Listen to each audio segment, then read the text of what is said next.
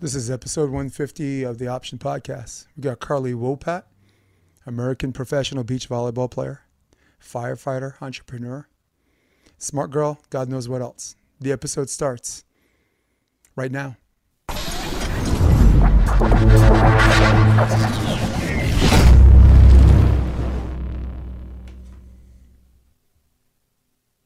Now, I usually sing, I got to give the people what they want because that's what I do almost every episode. But this episode, for reasons uh, personal to me, I'm going to sing just the good old boys. never meaning no harm. Oh my gosh. Beats all you never saw. Been in trouble with the law since the day they were born.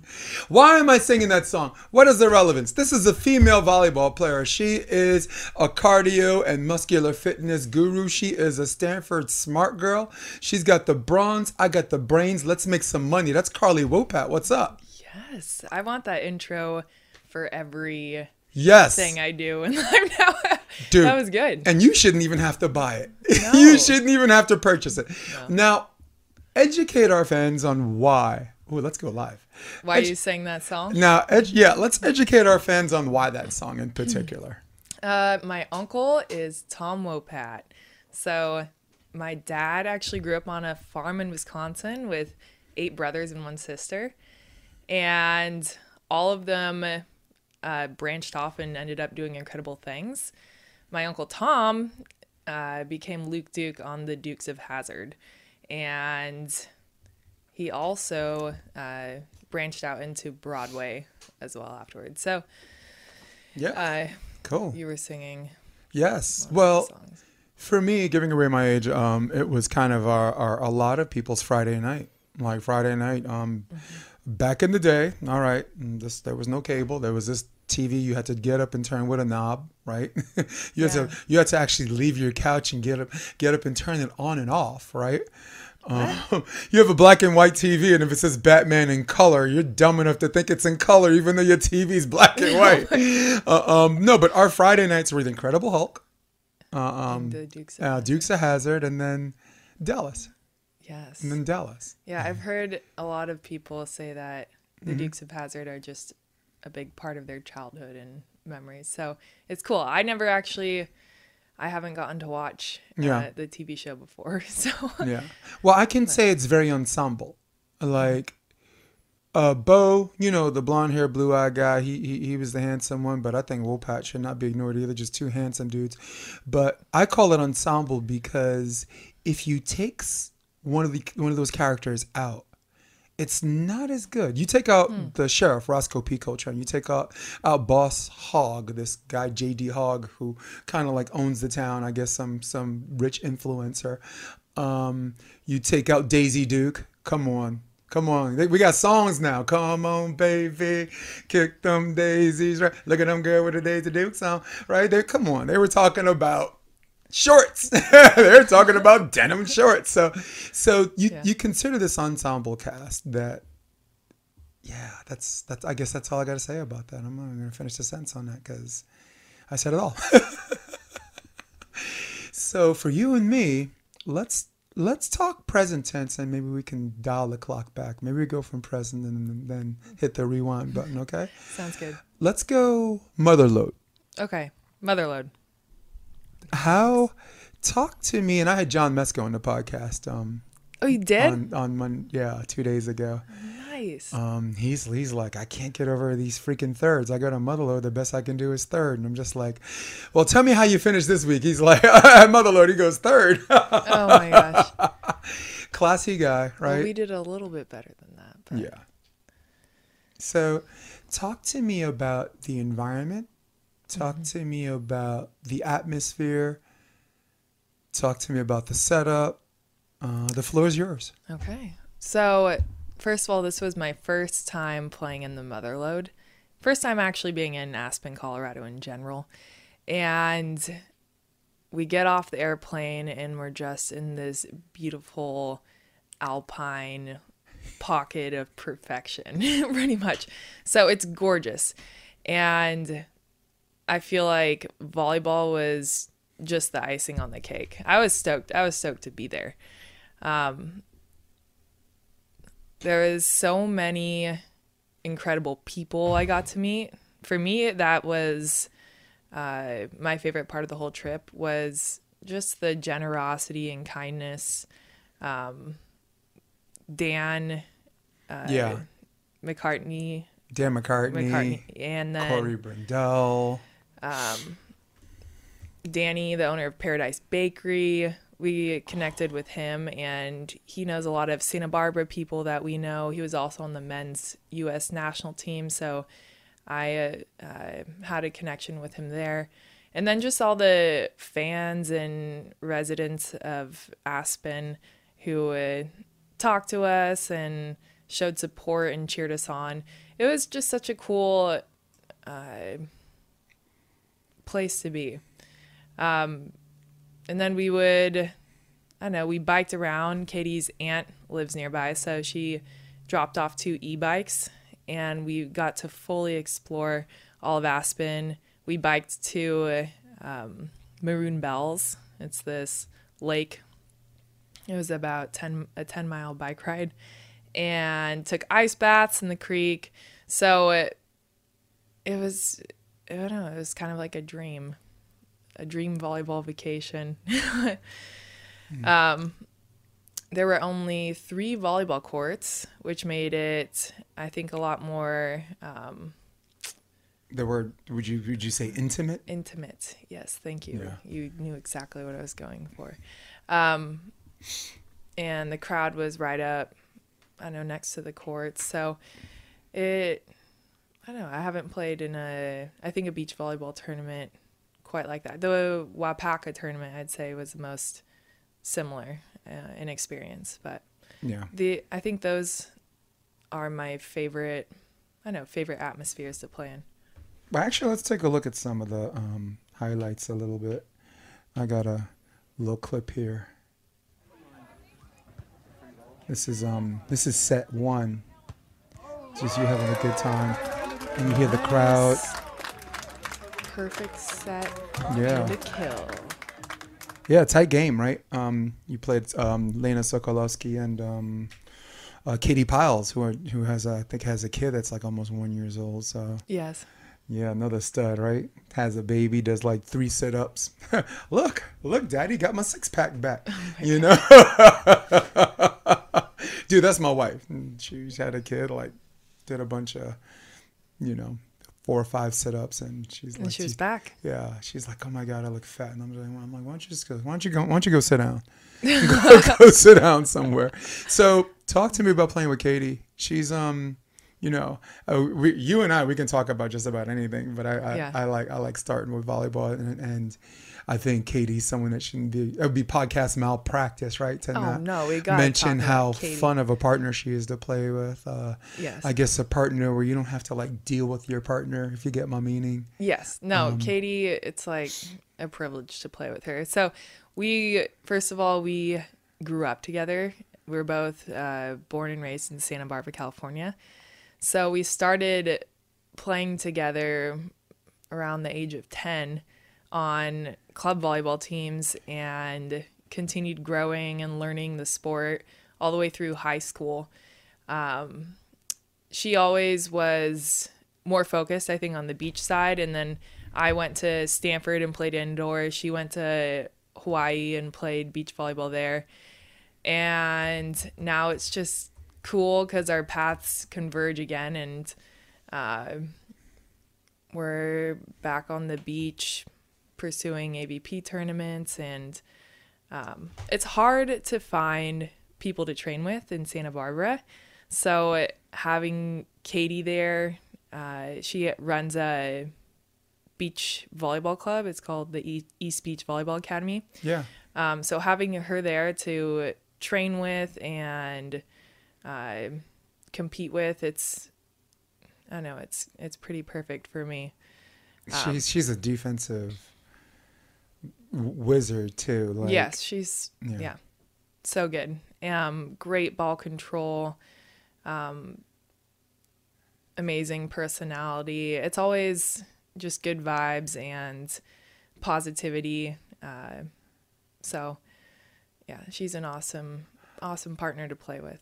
I wish we can like clone three of her Hmm. and show like some of these juniors just basic fundamentals on just you know i mean there there there's a lot of exotic defensive schemes and this and that but just basic basic like facing the hitter on base one on the one block facing the hitter uh, that fir- the importance of the first step um, crossover.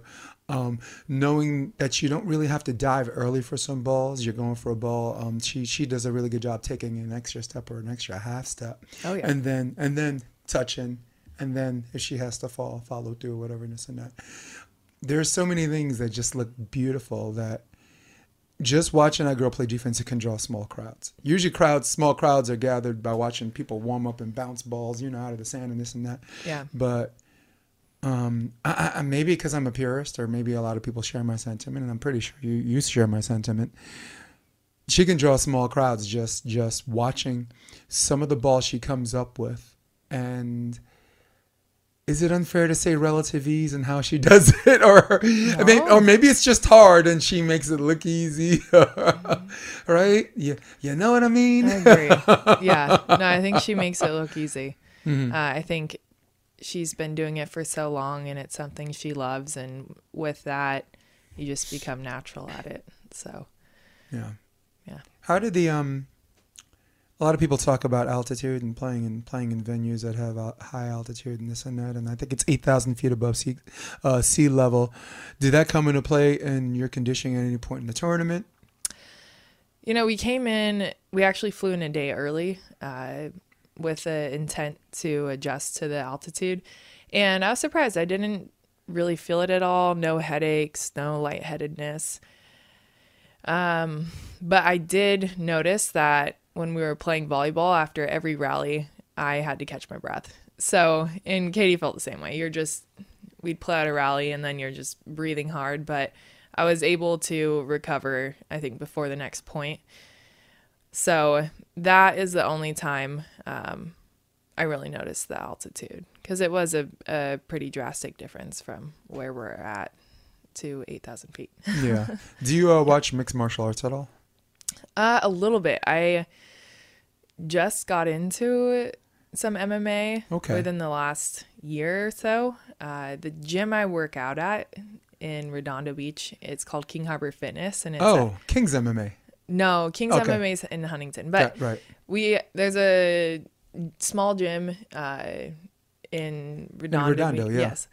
Uh, it's called King Harbor Fitness, and it's basically turning into an MMA gym. And I uh, started doing jujitsu and some boxing, and became friends with a lot of these guys.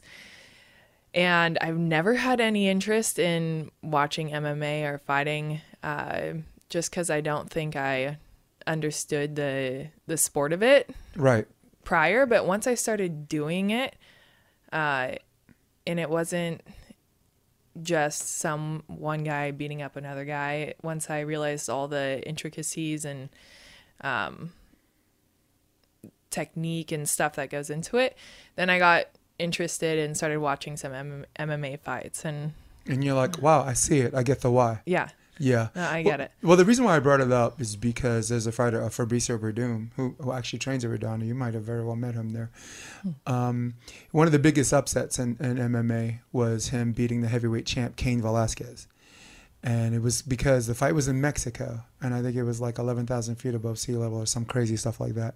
And he went two months before Oh, and he did the altitude training and you saw by the time the second round came Cain Velasquez who's known for his gas tank um, was gassing.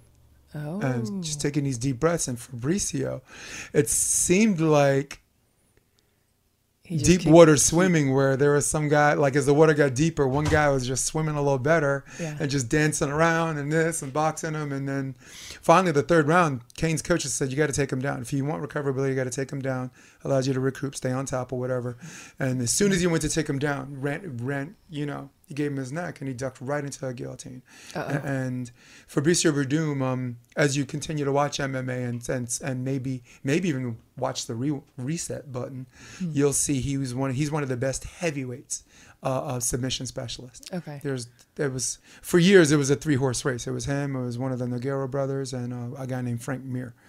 Uh, but yeah, it's so weird. I didn't mean to go all the way over there. No, just to I talk, think it's just a- to talk about altitude. It's interesting because I have I have Yeah. really uh, gotten interested into Mhm. uh, the martial arts, yeah, and it's been fun to diversify my training a little bit. Now, at the moment, I'm back to uh, focusing more on volleyball, just because we're at the tail end of our season. But I'm excited to get back into some jujitsu and some Yeah. boxing, so. it's beautiful when you when you understand it and you see the movements. Mm-hmm. My, I mean, my military service is what attracted me attracted me to that. You know, but nothing I've ever done in the military is as clean and as beautiful as as, as that. We, we we train for survival, you know, but not not for competition. That's probably why. Mm-hmm. Um, but yeah, wow. Sorry, I didn't mean to stumble into jujitsu. I was just trying. I was just trying to use an example of altitude and just like being somewhere earlier, where Mm-hmm. g- training in a place where you're just more acclimated to the environment that gives you an advantage, Oh yeah. a volleyball advantage over over some other people. So you made the finals, right, Yes. Motherlode, and um, We were in the finals. lost to Lena Sokolowski, Mm-hmm. who I thought played really good at the end. I thought she got stronger at the end, and where a lot of people were waiting at the end, she she got stronger at the end. And Katie Piles, Yeah. um, defending champs, so Yes, two, two in a row for them. Yeah, Previous year. Yes, Yeah. that's right.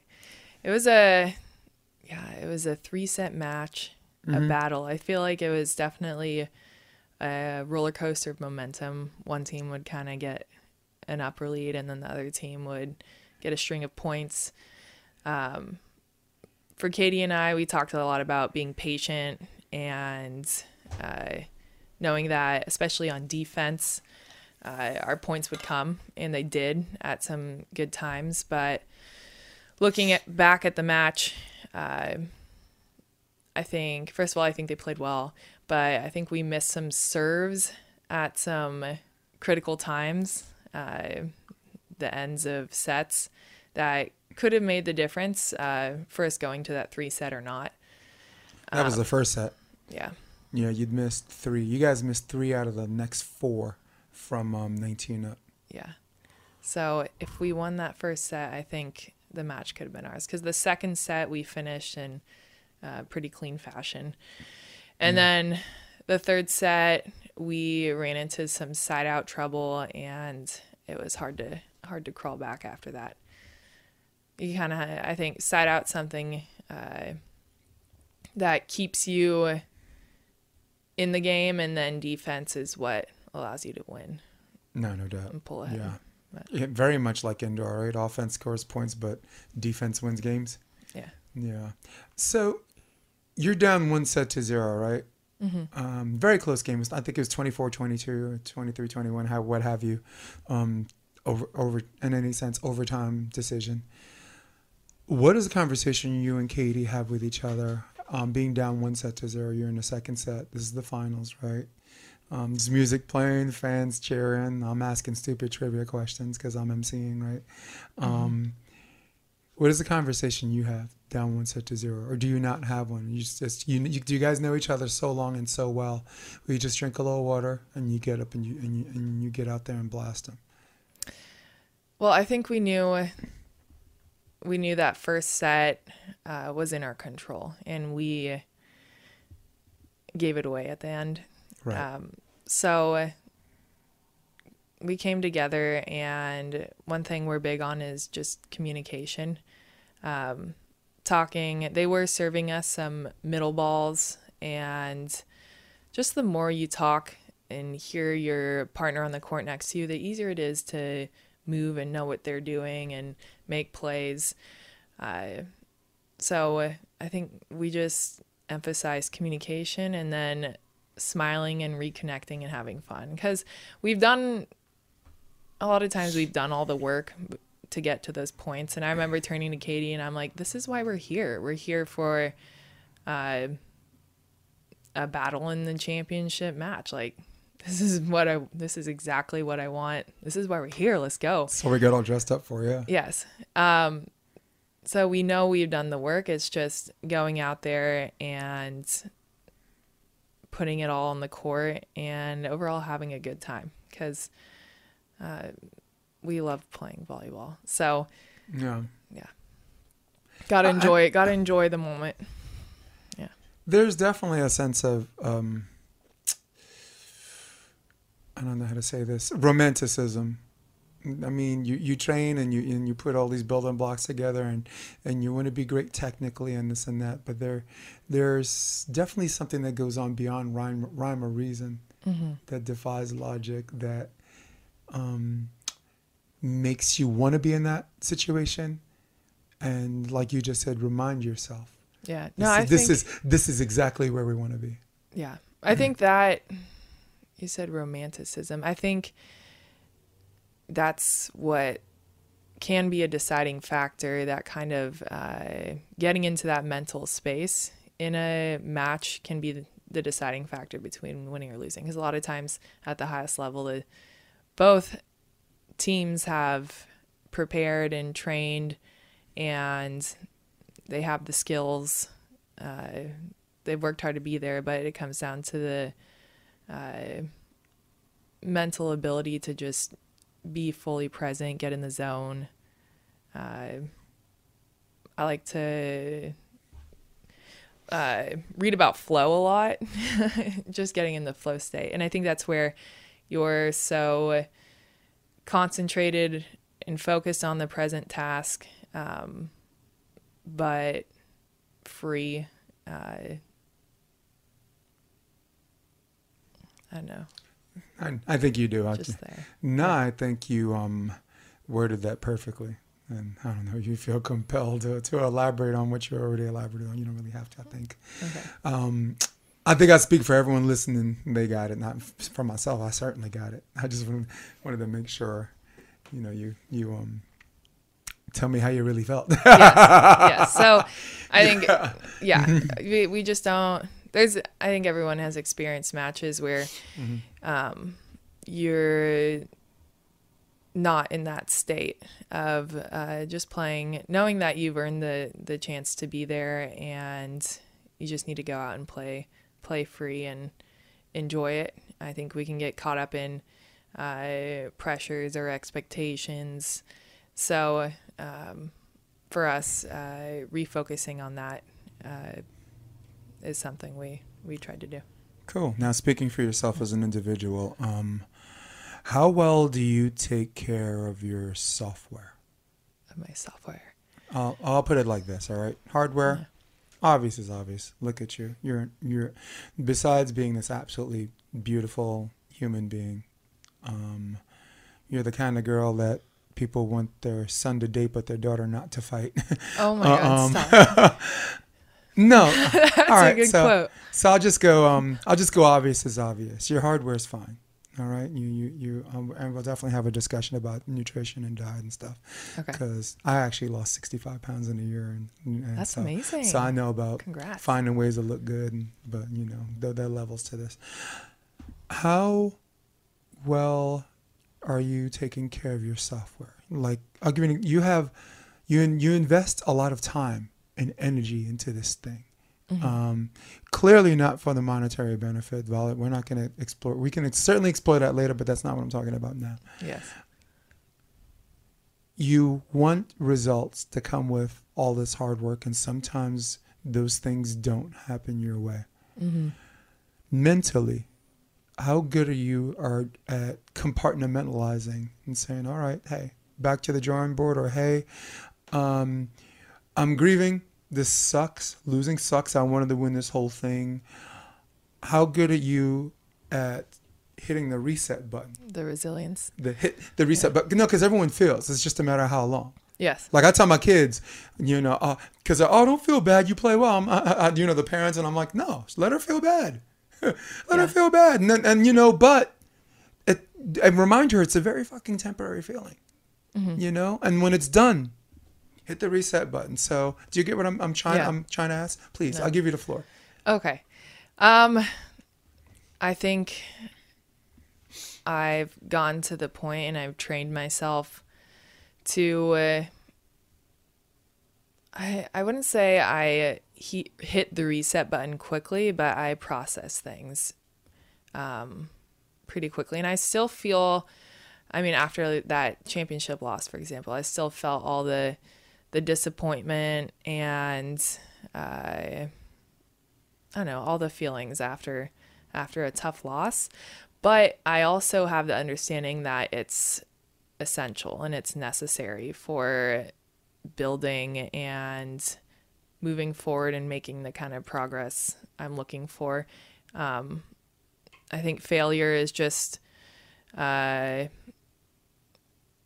a tool or information um, for us. And having that kind of uh, perspective on it is what really allows you to take that information, uh, look at that match, and say, okay, so what did we do well?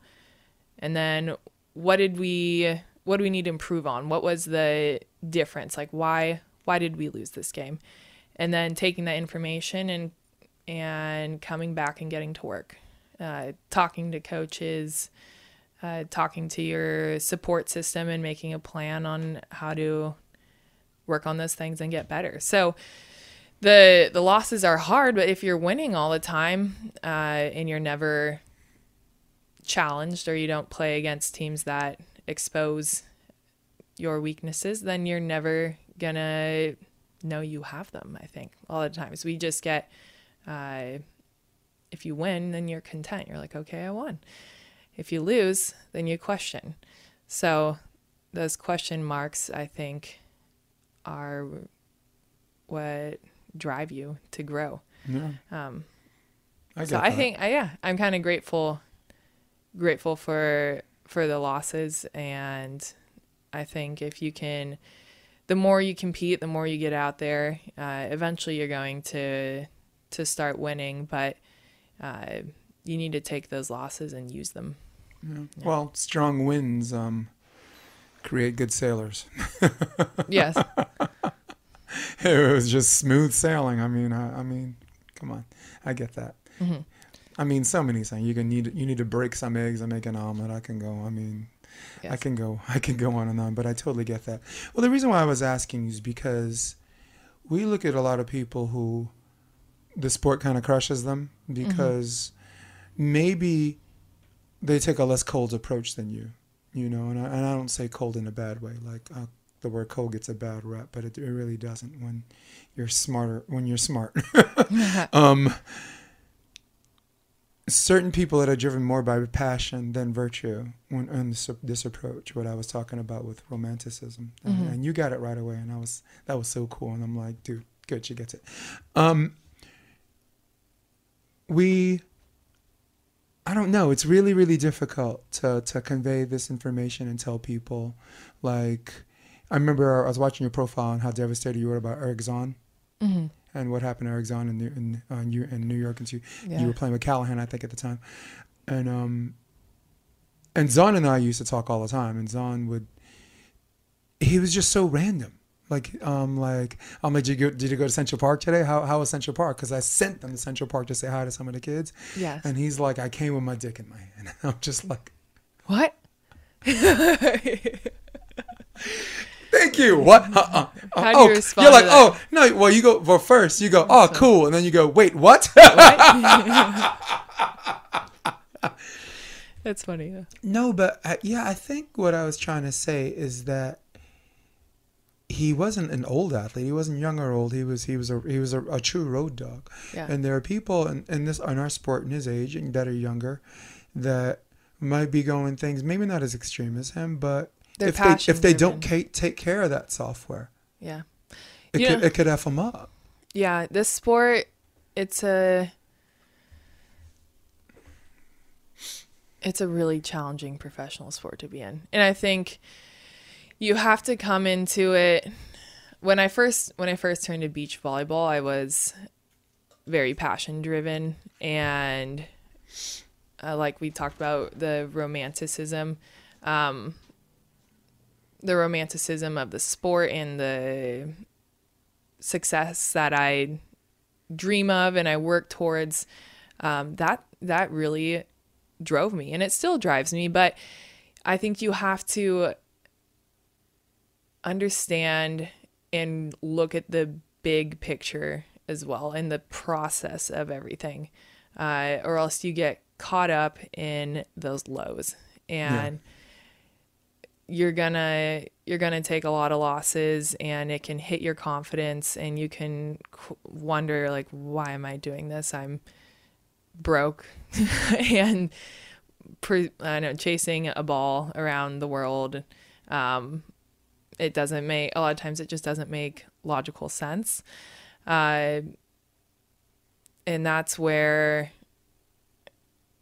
the i don't know having the ability to step back and take a look at the grand scheme of everything and what you're working towards and have patience essentially. Know that uh, it's going to take time um, and you're going to you have to approach everything from the right standpoint too um, so you need to build a team around you find coaches find uh, good players to practice with, uh, sports psychologists, people who can help you take care of your body. Uh, you really have to kind of approach it from a business standpoint, and then you have to have, um, I think, some other things going on in your life too. Um, just build build everything around uh, this long haul. Um, yeah, sustainability. Sustain- yeah, it, and I think this is a sport where if you can stick with it long enough, you're going to find success.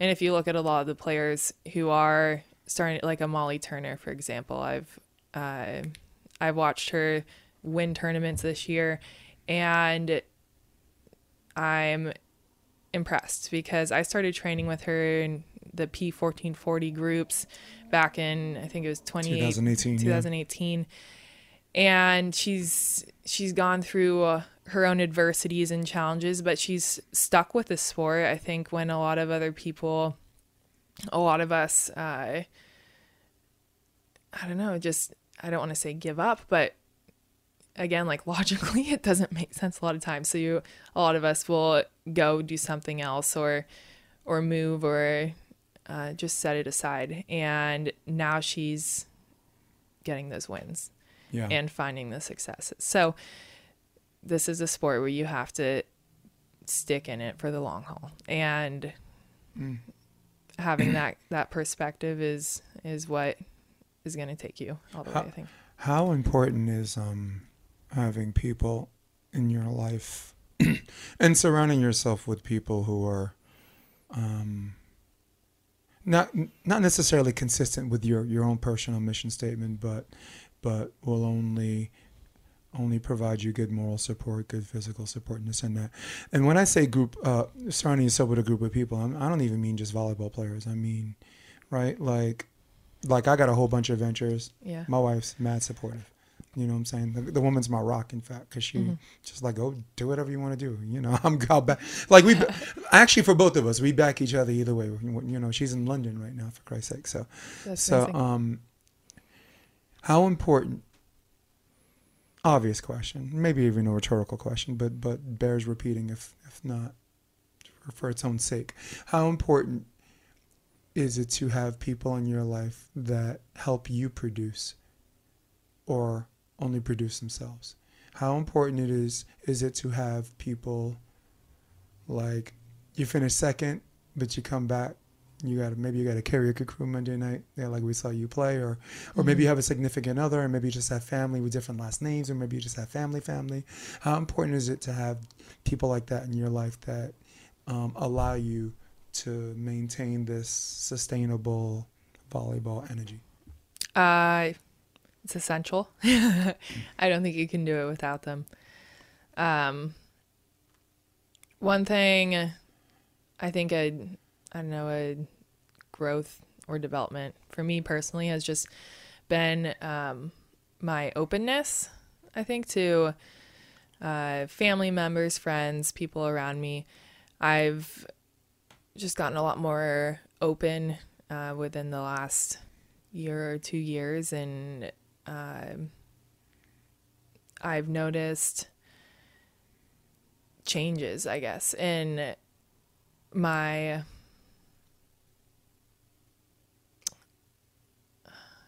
it's hard to say, but you're. I think we keep a lot of our own. We keep a lot of thoughts and ambitions and doubts and things to ourselves.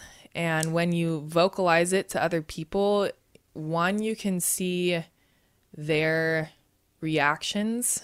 Um, and two, you get different perspectives and opinions than your own. So it's really, it's eye opening. Um, if you're trying to make a decision, for example, and you're having a really hard time, just go bounce it off a bunch of people, see what see what they think, see what they say, and you gather you gather a lot of data.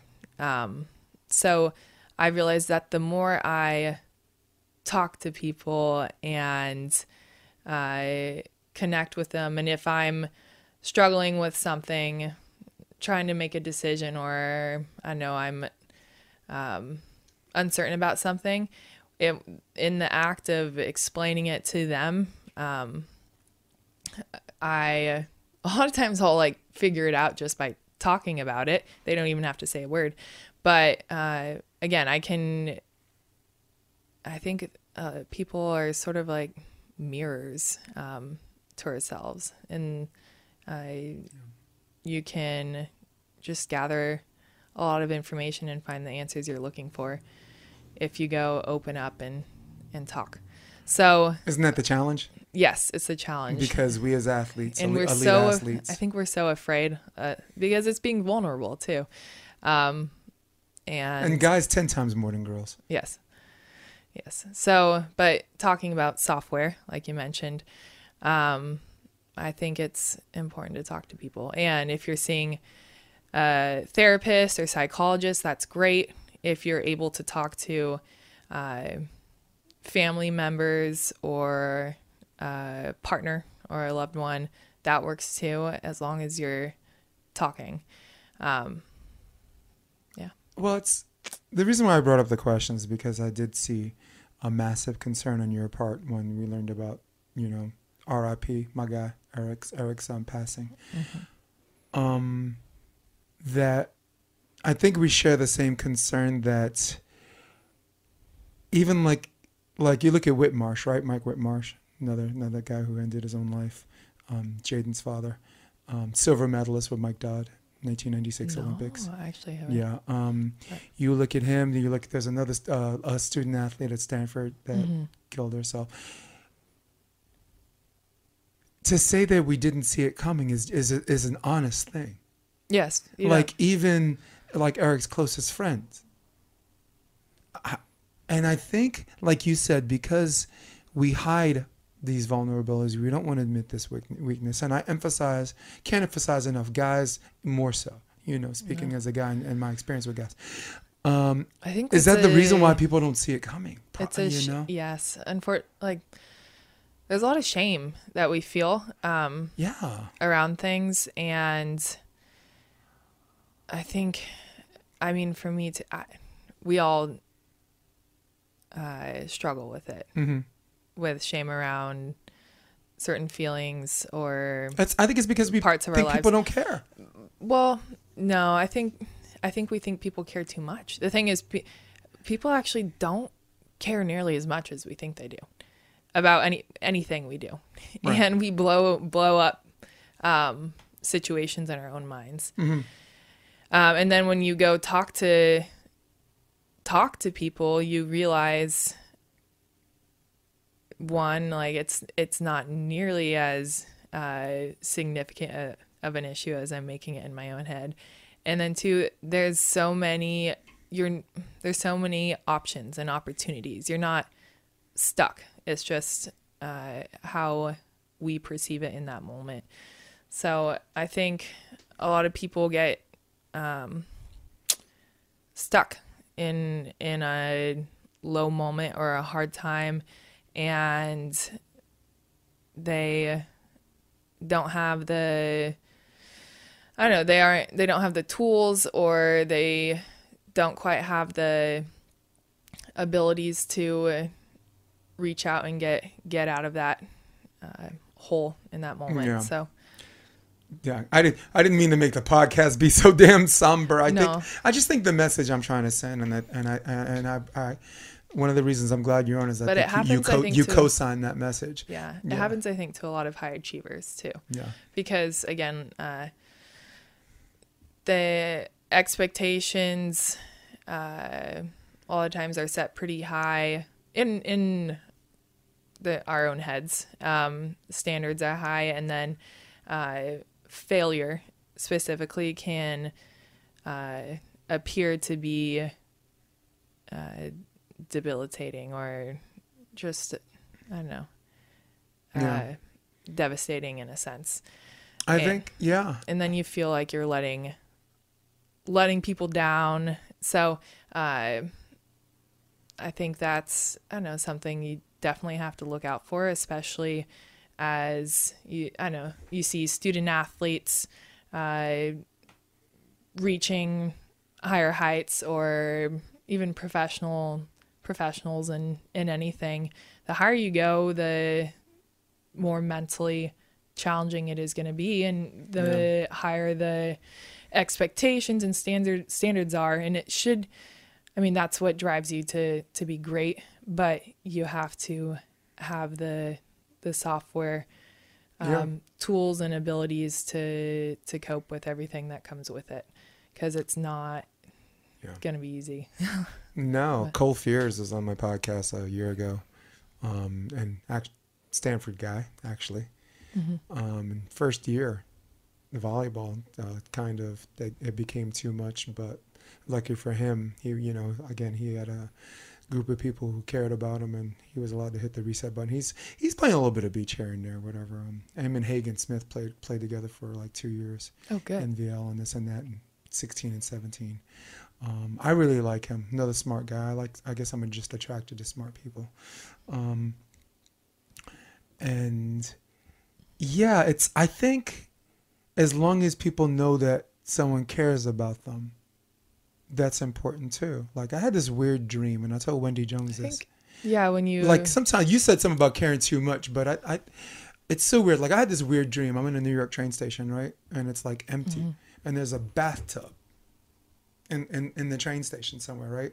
And there's this kid, probably like maybe less than one years old, goes into the bathtub, climbs into the bathtub, topples, sinks in. And I'm just like looking around like, please say there's no water in there, right? And please say this kid's not drowning or whatever. So I'm running to the tub and I go to the tub and this kid looks back up at me and he's drowning, like exhaling bubbles, inhaling whatever, and he has this look in his eye, like like it's okay, you know, just like, you know, just let me, whatever, and it this dream haunted me. It haunted me for months and months and months, um, and I'm still trying to compartmentalize the why. But common denominator, the net result is support your friends, right? just if you ever if you haven't talked to someone in a long time just call them say what's up tell them i love them tell them i love you you know still do take take care of each other. I'm, I'm not even sure about the message itself but i'm just like dude talk to your friends. Just let people know you're Yes. thinking about them. Yes. No, and I've I'm a big proponent of that. If somebody took everything i could not to cry. I almost cried right now. I'm so sorry. Yeah, no, if somebody if somebody comes into Mm-hmm. your mind for some reason, um reach out to them. hmm And uh, I don't know if there's I mean, I do believe in uh, like spirituality and energies and stuff, but there might be something there. And I've heard enough stories uh, where people have felt an inclination to, to call someone up and it they called them at just the right time. I think there's a lot of uh, coincidence. it's classic romanticism too. Yeah, it so- defies logic and sensibility and it's right but yet it's right Yeah. So I think, uh, yeah, if somebody, if you're thinking about someone and you feel feel the urge to reach out to them, give them a phone call and just let them know you're thinking about them, and it might it might be a big difference. well damn girl didn't think you'd be talking about all this today huh Yeah. She's like, with you, I don't know. You never can tell. Never You're kind of a weird guy, Jay. Let's talk a little bit of something about fun. You're a sucker for romantic novels, right? Oh my god. I mean, romantic movies or not? romantic movies. Yeah. Yeah. Wha- No, I do okay, like so the- romantic movies. So I'm gonna do something fun. Okay. Um, I'm just gonna say, what's your favorite romantic movie? Uh, but you can answer the first one that came to your mind. It might not even be your favorite. What was the first one that came to your mind right now? Titanic. Titanic. Yeah. Nice. I remember watching that when I was a kid and I loved it. Yeah. Mine. Um, mine was. Um. I really not my favorite, but first one that came in my mind right now, Jerry Maguire. Um. Yeah. Jerry Maguire. I mean, it's so romantic in so many ways. It, that agent turned into friend, girlfriend turned into, you know, uh, work associate turned into lover. Um, yeah, uh, I, I, I, I'm a sucker for those two a little bit too. Yeah, Yeah. I, I'm guilty, guilty as charged. And and there's probably not even my favorite one. It's just, you know, you like romantic movies if you gave an answer that retrospectively you found out wasn't really your favorite, but you just you just like so many of them. So yeah. No, no. I've been right now. I've just been trying to think. What's my favorite one? I don't know if I have a favorite one. no, But I could go back really. I can go back to Romancing the Stone, 1984. That's like Michael Douglas and Kathleen Turner.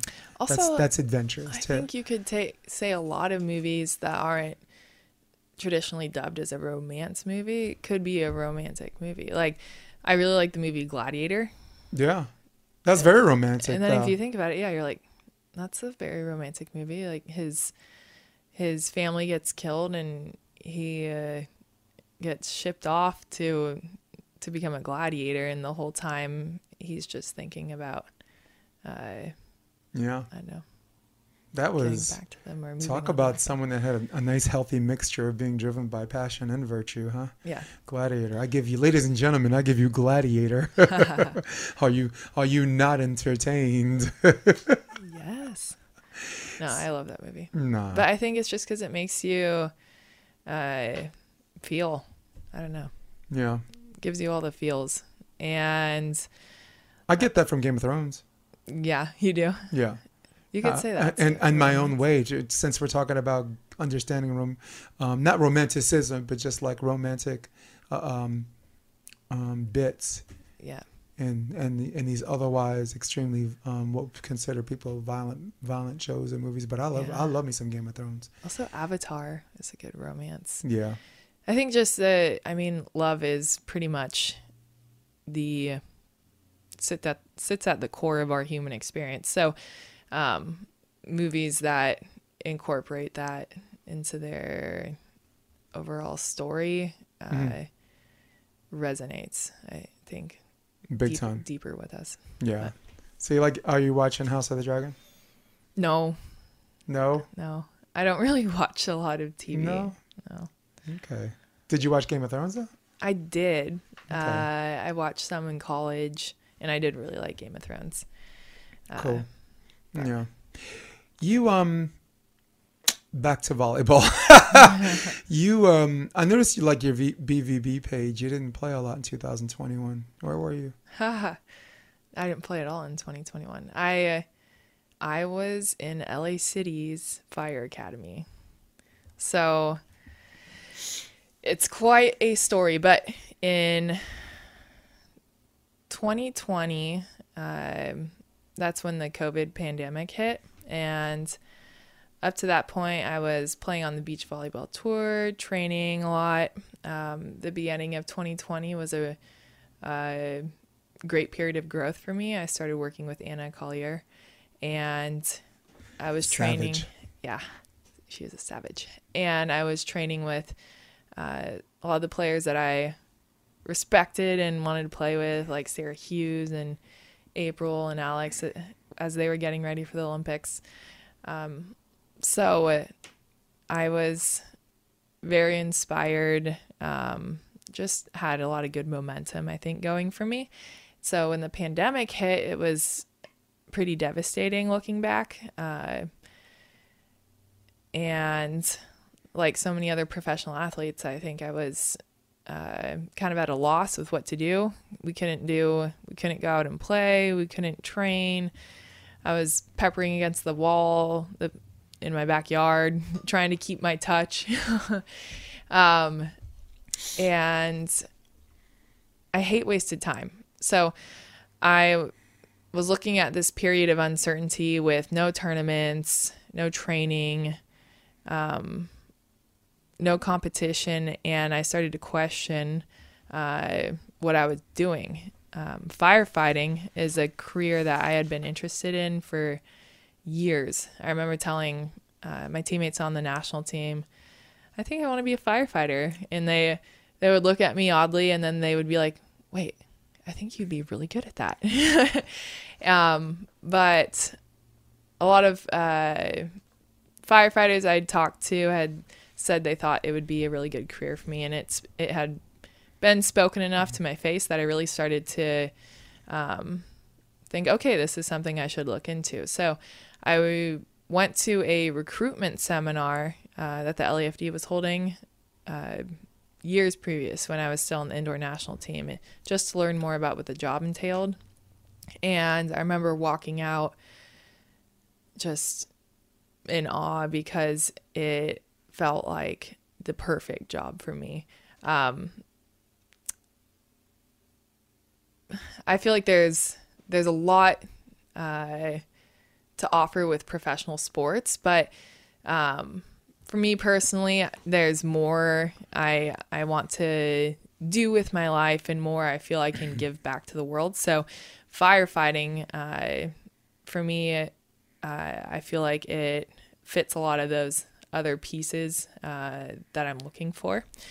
Um, so, fast forward back to COVID.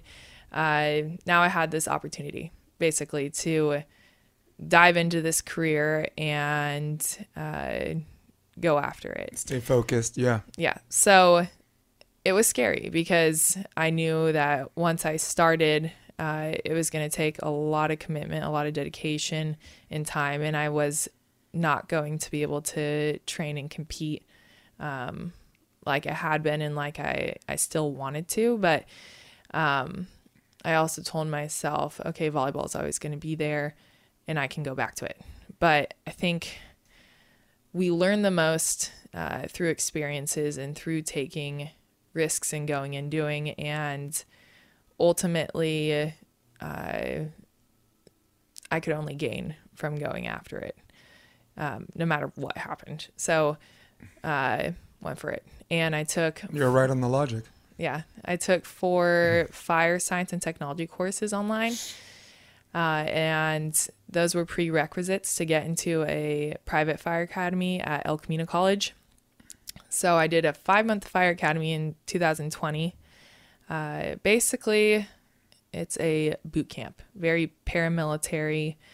You're there from 5 a.m. to 5 p.m. every day, uh, doing a lot of uh, physical training, uh, learning fire skills, learning how to use equipment, tools, uh, apparatus. Um, it's not easy. A lot of people do do fail actually. Yeah. Um, but I graduated uh, from that academy, and then I got hired by LA City in 2021, and I had to go through their fire academy too. So another five month boot camp. Um, and it LA City is known for being one of the best uh, fire departments in the world.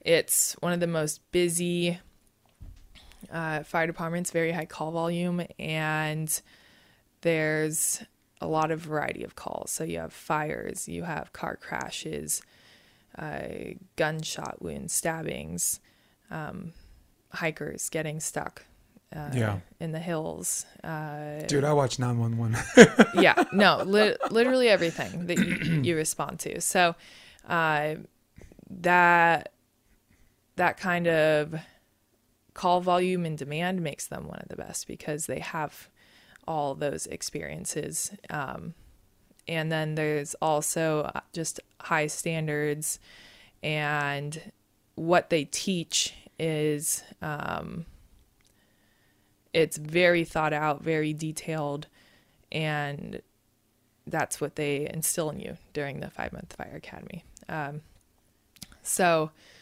went through that um, in 2021. That's what I was doing. Nice. Yeah. Well, and then I hit the good. field. good day to take a week off. We can, honestly, we off camera and weeks to come can certainly have a discussion on some of the training and this and that. Like, um, I'm ex-military. I did boot camp in Fort Knox. Oh yeah, you get it. Um, And I did um AIT. But it's a lot of mental training too. Yeah. Yeah. Oh, of course. Yeah. Yeah. There's you have to. There- There's without the mental. They need to know that you're How they're supposed to push your physical limits if you're not mentally strong enough. I mean, there's so they're not. They're not. They're. They're kissing cousins, right. They're- Then even if they're not married to each other, they're related, right? They're kissing cousins. Mm-hmm. So yeah, but AIT um, the military after boot camp is another, like you said, more boot camp type stuff. Um, that was an, that was for another four months after boot camp, where I learned about um, diesel generators, small engine repair, electronic maintenance, stuff like that. So oh nice. very much the way you're learning about your occupational specialty. Mhm. Um, after boot camp, you go to something where you train for your MOS, military occupational specialty. So Nice. um, certainly a bunch of similarities on that. That that probably the fan, the people listening, they're like, "Who cares?" But but it's something I wanted to bring up because I'm I'm sure you and I could have a lot of fun talking about some of that stuff. I think, Oh, it'd, I think it'd be really cool. so that's where you were in 2021. yes. Yeah, I do remember in 2020 they had the series in Long Beach, and you uh, you were playing with um Tiegs. Callahan. Hmm? The oh Tiegs, Brittany Tiegs. Yeah. That's right. I played in those with Tiegs. she seems like a chill redhead. Yeah. No, she's cool. She's fun to play with. So I have a couple of lightning round questions, 60 seconds to answer. Okay. But I want to show a picture first. Look look at this girl. Look at this girl showing oh, off. man. Showing off her volleyball. Me holding my volleyball. Yeah. So Jason, do you think I look fat? Yeah, I'm like, okay. Yeah. Hey baby, you fat. P P H A T. You you fat. You're wild. I'm a little bit weird. Um, uh, I am unapologetically. That's good. So 60 second lightning round question. There, some of them are repeat questions I told the other guests, but I like your take. So let's let's actually oh let's set up the clock. Let's set up the clock. Oh, we actually time it. Yeah, Pressure's on. Dude. The fans like it, so there it is. There's our clock. All right, 60 seconds. Um, I had this conversation with other people regarding the NCAA going to 16 teams for beach volleyball, right? Okay. Um, however, they're going single elimination. So 60 seconds. I want you to do um, talk about thumbs up, thumbs down on both those categories and why. So the question is um, thumbs up, thumbs down on the 16 team expansion, or thumbs up and thumbs up and thumbs down on single elimination. The floor is yours. Boom. I don't know anything about this. So what? So So hypothetically, if if you you Okay, found out so- the NCAA went from eight to 16 eight teams, to 16 teams. I'm thinking, okay, more opportunity for competition. Uh, it is more travel, probably more expensive. Um, but overall, I think expanding is good. So thumbs up. And then single elimination. This is the NCAA tournament. Um, I think thumbs down. Just because I've experienced single elimination in some of my own competitions. And for indoor, yeah. Yes.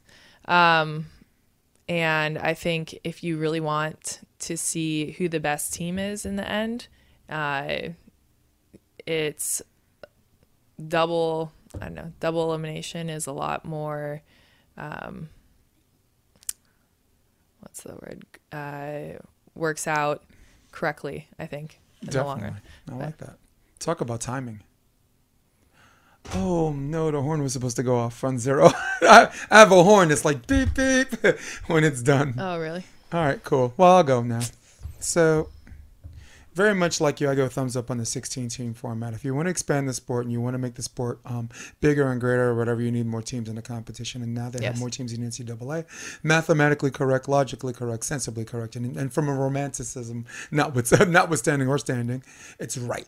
Yes. Um, now here's the problem I have with the single elimination. Like, there's so many volleyball institutions like the AVP and other other volleyball companies that showed how you can do double elimination in, th- in a three day period, right? The AVP they not only shown that they they they banked their career or their their their um their brand on that. So they showed how easy it is to do in three days, and the NCAA tournament's three days anyway. So why not just have you have five courts, right?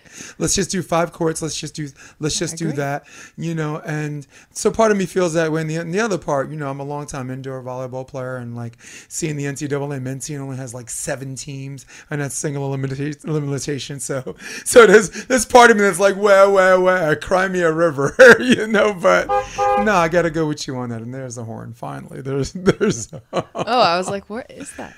yeah. Okay. So next That lightning round question. You said the volleyball, beach volleyball compared to indoor is like freedom. Yes. Is like freedom. Talk to me 60 seconds. Why? And and you could allot the rest of the time for me if you want. Maybe it's a simple answer. Okay. But talk to some of the things why beach volleyball's freedom. You're guys for the people listening, longtime indoor um, player, uh, four year starter at Stanford, right? Two time, three time All American first team, right? Were you Mm-hmm. Yeah. an OH? Outside hitter? Oh, middle blocker. Oh, you're a middle blocker? Yeah. Wow, thankless freaking job, dude. Thankless It job. is. Except I Dude, she demanded says- to be set all the time. so- Yes. Well, nothing wrong with playing middle if you have a setter that loves you. Oh yeah, they loved us. Dude, when I played club, We were a middle-driven offense. At when I played club and I called middles to ask if they want to play with me, they, the first thing they ask is who's setting. when I tell them me, they're like, I'm in. Because Nice. I love me some middles. No wonder I get along with you. Not just because you're muscular and cute, but because I set middles. So, freedom. Why is it freedom? Okay. Um, so actually, I love indoor volleyball and beach volleyball, both for different reasons. But the freedom part of beach volleyball that I'm referring to there is kind of a double edged sword. Um, we don't have as much structure when you play professional beach volleyball versus uh, coming from indoor. Right. You don't have a, a coach uh, scheduling your practices. You don't have a staff uh, putting together your film and sessions, booking your flights, planning your competitions. So you have to do everything on your own. Um, but it does give you it gives you a lot more flexibility. It gives you freedom. It gives you control. Um, if you're not disciplined, though, that can be your downfall. So you're you're not getting a whole lot of help from other people. Um, the oh, there's Keep going. okay. Finish. You got to finish the sentence. Yes. The downside is uh, there's no again like there's not much structure and it's it makes it the freedom um, makes it a whole lot more challenging. Right. Yeah. I think the common denominator for someone like you is discipline. Like if you have discipline, Mm-hmm. If you have it, discipline, then it is it is freedom. If you but it. indoor, if you need freedom, where you know you have to be somewhere and play well with others and cooperate and do all that stuff, which Mm-hmm. I think which I think every kid should learn. But once the kid learns and the kid graduates, very much like you, and wants to move on to, more mature stuff, uh, um, if you can make a plan and if you have the people abilities to to talk uh, with others and connect and and sorry. build build your team around you um, then i think you can be successful but it takes it's like running a business it in it's a one man one man Mm-hmm. really is. show so it takes a lot of discipline um, Well, here's Yeah. here's how I would answer answer as a coach and a commentator uh, who has coached both for um, the middle of two and a half decades. I will say it's freedom because when you're trying to do a sales pitch for junior, there's no there's no bench on the beach, right? I mean, so, a middle like you, if I'm a guessing man, probably was only in the game for three rotations, right? Because that's how mm-hmm. from 2001 since the, the inception of the libero, that's that's kind of how it's been. and i hated And- that and- and I hate it wanna, too. i want to do everything on the court And any any old school player hates it too because back in the day, middles had to receive serve. In fact, Really? some of the best, the primary passers were were really good middles. Like Nygaard was a middle, but he was on server seat. So, so I like the concept of no bench on the beach. I like the concept of people be having be able to solve their own problems instead of running away from your problems, right? Because indoor, you, You know, can get subbed. indoor you can get subbed out, but there's no sub. You there's no can't. sub for the beach. So, so it is it is liberating, but with that liberation comes a great deal of responsibility and discipline, uh, um, and, that. exposure in a way. Yeah, because Yeah. people people want that freedom, but you if you have if you have the groundedness and you pursue that freedom, it, that's where it becomes win-win Yes. for you, right? You know, so there's certain things that I like about that. You know, I mean, I'm, I'm I, I like indoor because I go to a parking lot and my car is clean. I leave my car's not sand dusty as hell, dude. You I know, like the sand. Yeah. I do just too. bring the beach with you wherever you go. Yes. God, and I will leave that at that because the way you said that means so many things. Leave it, let our audience decide. I think, I think my nanny's here. Um, come here for a sec. Since you're since you're infiltrating my podcast. Hi. Oh my God, it's Carly's mini me. All right, Braxton, get out of here. I'm on a podcast. I'm on a podcast. No, I'll see you later. Hey, Daddy loves you. Okay. We're almost done. Get out of here before I sell all your toys. Um, Shell, you just said that on camera on a live broadcast. all your toys. All right, so last but not least, because I, I only said this is going to be an hour and I ain't trying to keep you here longer than you need to be. Uh, we're going to do 60 second lightning rounds. So, first thing that comes to your mind, okay? It's a bunch of them. Okay. So, and this is just for you. I'm not going to answer them with you. Um, so the first one's the most difficult. So I won't start the clock until you actually actually answer it because this is the one that takes the longest. The best conditioned partner you ever played with? Best conditioned partner. You mean like Yes. Who's in shape? Who can go from bell to bell? Yeah, and, and everyone else is tired, and they're just like, ah, who? oh my gosh. Okay. Who is it? Katie Spieler. Gotcha. Cool. All Um, right, here we go. Who's the um? Oh, these are just firing. yes, off the player you look forward to playing the most. to playing the most. April Ross. Nice. Freeze or no freeze? No freeze. Pool or beach? Beach. Lord of the Rings or Harry Potter? Harry Potter. Ice cream or cupcakes? Ice cream. Your other favorite sport? Ooh. There is no There's other. so many. I can't choose one. Pick one. First one that came to your mind. These are lightning rounds. What came to your mind first? Go. Uh, basketball. There it goes. Uh, ch- a favorite uh, childhood sports idol, if you had one. Kerri Walsh. Shakespeare or Scorsese? Shakespeare. Favorite comedian? First one that came to your mind. Might not even be your favorite. Who was it? I'm yanking it out of your head. Who was it? I don't know. No? Okay. Um, last good book you read. Um, She's like, I don't freaking read. No. Sorry, I'm a volleyball player. I'm fighting fires, man. Who got I'm time reading, to read? I'm reading one right now. It's called The Art of Impossible Right. by Steven Kotler. And Nice. so I'll just say that one. Cool, man. I'm reading um, Scars and Stripes, written by uh, Tim Kennedy. He's kind of this Republican space ranger, but he's like a, a former Green Beret, and he's had these little personal projects. Like he had this, this series called Finding Hitler, where he flew to Argentina to find like some of the Nazis who retreated, you know, Oh, whoa. evaded trial and this and that. Um, very intriguing guy. Uh, UFC, former UFC fighter. Um, lives in this gated community, you know, loves loves his guns, but loves his people, like his his people, his friends and family even more. And and um, it's so weird how someone, you know, like some people, some people are divided by political ideologies. Where, but if you actually sit and talk to someone, god damn, you got you you you have more that unite you than divide you and and and I like that guy. So I've been reading his book a little bit. The one before that, um, and I'm not an avid reader. I sound like I read all the time. I don't. Reading sucks. Okay. Um, Laura, Laura Hillenbrand, um, Unbroken. Oh, Yeah. yeah. They made a movie out of. I love that. that, book. Um, I do actually read a lot. Yeah. but- Good for you. Yeah. I was teasing you. I know that. I had I asked Zolani Hodel the same thing. Come on, girl. Stanford girls read. We know that. Um, I recommend um, as far as just like reading that's conversation that's really good. Any book written by John Ridley. He hasn't written any any for a minute, but he wrote um, Stray Dogs, which they made a movie called U Turn. Hmm. Um, he wrote a, my favorite was Love is a Racket, and the last one is Everybody Smokes in Hell. Um, John Ridley also directed um, uh, 12 Years a Slave.